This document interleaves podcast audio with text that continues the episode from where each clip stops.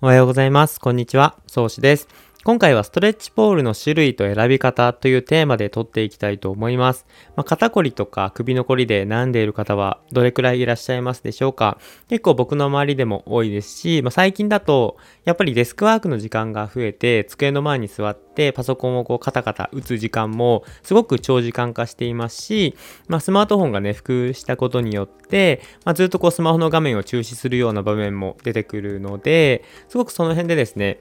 まあ、目の疲れはもちろんですね、肩こり、首のこりっていうのが、あの、非常にこう、現代人にとっては悩みかなと思っております。で、そんな時に便利なのが、このストレッチポールっていうツールです。で、理学療法士として働いていても、このストレッチポールっていう道具はめちゃくちゃ使っていて、まあ、肩こり、猫背とかで悩むあの方が非常に多くて、あの僕自身整形外科クリニックでもともと働いていたので、そこではですね、その肩こりとか首のこりとか、いろんな悩みで、体の悩みで来られる方が多くて、そういう時にストレッチポールを処方してあげていました。で、ストレッチポールに乗るだけで、まあ、全然こう反応が違うんですよね。やっぱり乗って、あの、猫背とか肩こりの原因でもある胸筋のストレッチにもなりますし、まあ、胸がしっかりと開いて猫背の姿勢の矯正にもなるので、その辺こう簡単でめちゃくちゃ効果が出るっていうていうところもあって、すごくストレッチポールは治療家としても重宝していましたし、まあ、乗る側としてもめちゃくちゃ楽なので、その辺すごくこう便利な道具です。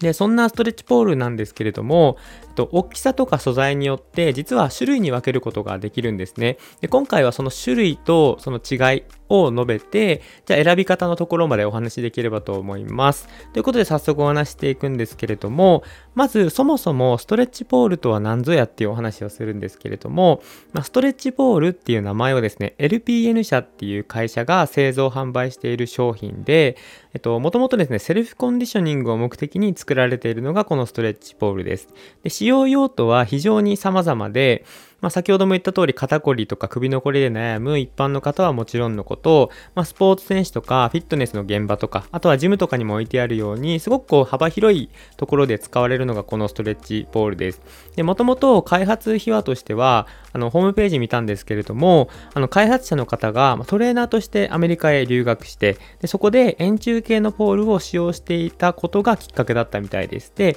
そこではスポーツの現場だったんですけど、使っている選手の反応がめちゃくちゃちゃ良くて、あの、体が軽くなったとか、体が楽になったとか、そういうこう、ポジティブなね、声を聞いて、日本に帰ってきて、あの、開発されたっていうのがそういう秘話があるみたいです。で、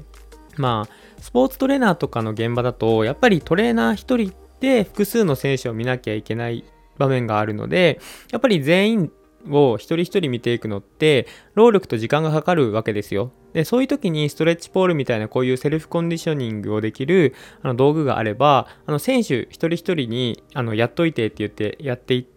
てる間に、まあ、自分はその一人の治療をしながら、それでもこう、選手たちはしっかりとケアができるみたいな、こう、トレーナーにとってもめちゃくちゃいいですし、選手にとってもめちゃくちゃこう、いいっていう風に、すごくこう、便利な、あの、道具になるんですね、ストレッチポールっていうのは。で、まあ、そのいう点で、あの、ストレッチポール重宝されるわけなんですけれども、やっぱりセルフコンディショニングっていう面で、非常にこう、たくさんの方が使うわけですよね。なので、大きさとか、あの、素材の硬さによって、あの、実は大きく2種類に分けることができます。で、ここからですね、ストレッチポールの種類と選び方のお話に移っていくんですけれども、あの、2種類何かっていうと、EX と MX っていうタイプに分けられます。ローマ字で EX と MX ですね。で、この2種類の違いは大きく2つあって、まずは直径の大きさ、そして素材の硬さにあります。で、結論から言うと EX っていうのは直径が大きくて硬い素材。で、MX っていうのは EX に比べて直径が小さくて柔らかい素材になっています。で、ノートに記事をまとめてるんですけど、そこにこう画像で貼ってあるあのストレッチポール公式ブログっていうところの記事をちょっと引用させていただいたんですけど、EX の方が直径が約15センチ、で、MX が直径が12.5センチと、ややこうちっちゃめに作られてるのが MX なんですね。ただ、基本的にほとんどの方は EX、直径が大きい方を選んでいただければいいということで、まあ、実際に、ま縦に置いてね、その上に仰向けに寝っ転がるようにして横になるとですね、しっかりと胸が開いて背筋がまっすぐになる感覚が得られます。で、僕も乗ったことあるんですけれども、すごくこう胸筋のところが伸びたり、胸が開いたりして、こう乗って、なんかこう、数分してるとすごくこう立った時に体が楽になっているような感じがあるんですよね。でまあこう EX を選べばいいんですけれどもただあの MX っていうのはあの EX に乗った時に硬くて痛いと感じる方とか胸筋とか腕の筋肉にこうすごい強いテンションがかかってちょっと痛みを感じるとか、まあ、こう人によって症状が様々なので、まあ、EX に乗ってちょっとテンションがすごい高くなっちゃうとか痛みを覚えるとかすごい硬いなって感じる方はあの MX がいいっていう風に言われています。まあ女性とか高齢の方だとやっぱり最初 MX の方が乗りやすいんじゃないかなと思うんですけれどもまあ、直径がちっちゃい。で、あとは素材が少し柔らかい素材でできているので、乗っていてすごく安定感があるのが多分 MX の方かなと思います。で、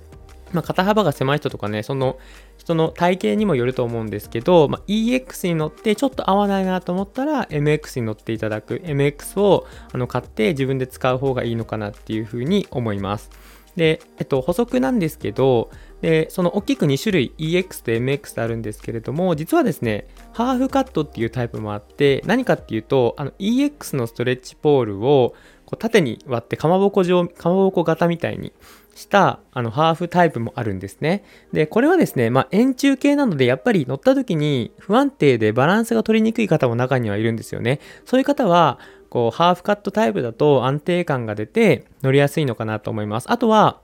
持ち運びに便利っていうところがあって、やっぱりこう合宿所とか、こう遠方のトレーニングに持っていくスポーツ選手とかっていうのは、結構ハーフタイプのストレッチポールも一緒に持っている方も多いです。で、まあ、あとタイプは EX をハーフカットにかまぼこ状に切ったものなので、基本的に EX のストレッチポールに乗っているような感覚というか、そのくらいの効果は得られるんですけれども、ま、そういう風にハーフカットタイプもあるよっていうあのお話でした。まああのいろんな種類っていうか2種類とハーフカットっていう風にあのタイプがありますのでぜひですね自分に合ったストレッチポール見つけてみてください。であの最後にですね注意点としてストレッチポールって名乗れるのが LPN 社製のものだけなんですね実はなので円柱形のストレッチポールみたいな道具っていうのはこうネットショッピングとかいろいろスポーツ店とか行けば売ってあるんですけれども、まあ、ちゃんとしたものを買いたいっていう方はですね LPN 社製のストレッチポールっていうのを選ぶとよりこう効果を感じられるんじゃないかなと思います、まあ、Amazon とか楽天とかでも売ってあるみたいなのでいろいろ調べてみて買っていただければすごくこういい一本っていうかになると思います。めちゃくちゃコスパがいいと思います。値段的にはですね、9000円ぐらい確かするんですけれども、まあ、ずっと乗れるし、それ一つあるだけでセルフコンディショニングがね、長い間できるって考えれば、まあ、コスパはいいのかなって個人的には思います。やっぱり肩こりとか首のこりってなかなかやっぱり治りにくいじゃないですか。で、臨床の現場でも見ていてすごくこう長期化する方も少なくないんですよね。なので、まああの、一本持っておくだけでも家族みんなで使えたりとかね、そういう風にあのいいのいいところがたくさんあるのかなと思いますので、まあいろいろ調べてみてください。ということで今日はこれくらいで終わりにしていきます。